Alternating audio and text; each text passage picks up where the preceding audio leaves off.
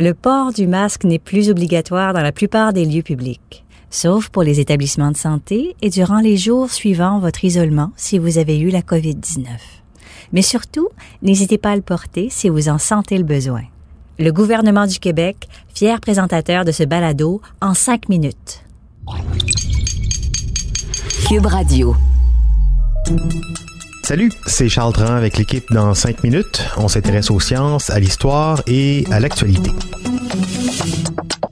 Aujourd'hui, on parle du masque. Depuis le 14 mai, vu l'évolution de la pandémie de COVID-19, le gouvernement du Québec a levé l'obligation du port du couvre-visage dans la plupart des lieux publics. On a donc le choix de le garder ou de l'enlever, et ça vient aussi avec plusieurs interrogations. Quand est-ce qu'on peut l'enlever? Quand est-ce qu'il faut le garder? Parce que oui, ça reste obligatoire dans certains lieux et certaines situations.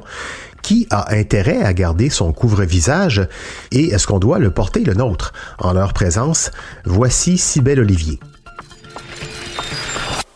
Alors déjà, non, ne jetez pas vos boîtes de masques. Oui, depuis le 14 mai, le port du couvre-visage n'est plus obligatoire dans plusieurs lieux publics fermés ou partiellement couverts, et depuis le 18 juin, ce n'est plus obligatoire dans les transports collectifs non plus. On a donc le choix de le mettre ou non. Mais il existe encore des lieux ou des situations où on doit continuer de le porter.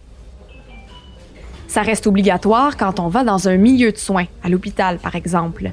Même chose dans un CHSLD, public ou privé, un CLSC, une clinique médicale où exerce un médecin, une infirmière ou une infirmière auxiliaire. Il faut continuer à porter le masque dans ces milieux en raison de la forte présence de personnes vulnérables et parce qu'il est essentiel de protéger le personnel dont la présence est indispensable pour soigner. Dans ces milieux, à votre arrivée, il est possible que le personnel vous demande de porter un masque d'intervention. Et puis, évidemment, la maladie n'est pas disparue. Si vous avez la COVID-19, il faut s'isoler et durant les jours suivant votre isolement, généralement cinq jours, il faut continuer à porter le masque lors de toute interaction sociale pour protéger les autres et pour éviter de les contaminer. Ici, ce n'est pas vous, mais une personne avec qui vous vivez qui a la COVID-19. Il faut aussi porter le masque pendant 10 jours dès qu'on sort de la maison. Sinon, dans les lieux publics, le choix vous revient de le porter ou non. C'est un choix personnel. Il ne faut pas se sentir mal si on ressent le besoin de le porter. Mais il y a quand même des contextes qui justifient le port du masque ou c'est recommandé pour les personnes qui ont des maladies respiratoires, les gens vulnérables, immunodéprimés par exemple, dont le système immunitaire n'est pas assez costaud pour affronter les maladies en général, ou pensons par exemple aux personnes âgées? Tout le monde aime se promener, voir un film, aller au cinéma, s'acheter de la nourriture à l'épicerie, mais quand on a la santé fragile, c'est une bonne idée de continuer à se protéger avec un couvre-visage. Parce qu'il faut garder à l'esprit que le virus est toujours présent. Il y a des enfants ou des adultes, des gens qui sont malades, qui sont possiblement contagieux et qui peuvent ne pas s'en rendre compte parce qu'ils n'ont pas de symptômes. Donc il y a toujours un risque d'être infecté.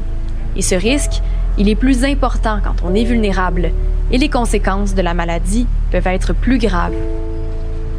Et puis, si vous ne faites pas partie des gens vulnérables, mais que vous êtes en présence d'une personne immunodéprimée, âgée ou vulnérable, il faut penser à elle.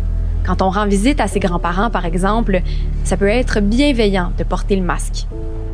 Comme on le disait, on peut être malade sans avoir de symptômes, alors autant limiter le risque de contaminer quelqu'un à la santé fragile. En résumé, sauf exception, désormais le choix de porter ou non le masque nous appartient. Et si on en ressent le besoin, on peut choisir de le porter. Ce n'est plus une obligation, mais dans certains cas, plutôt de la bienveillance.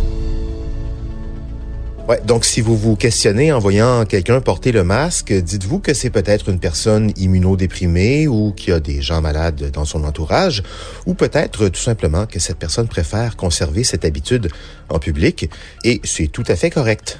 Merci Sybelle Olivier, c'était en cinq minutes.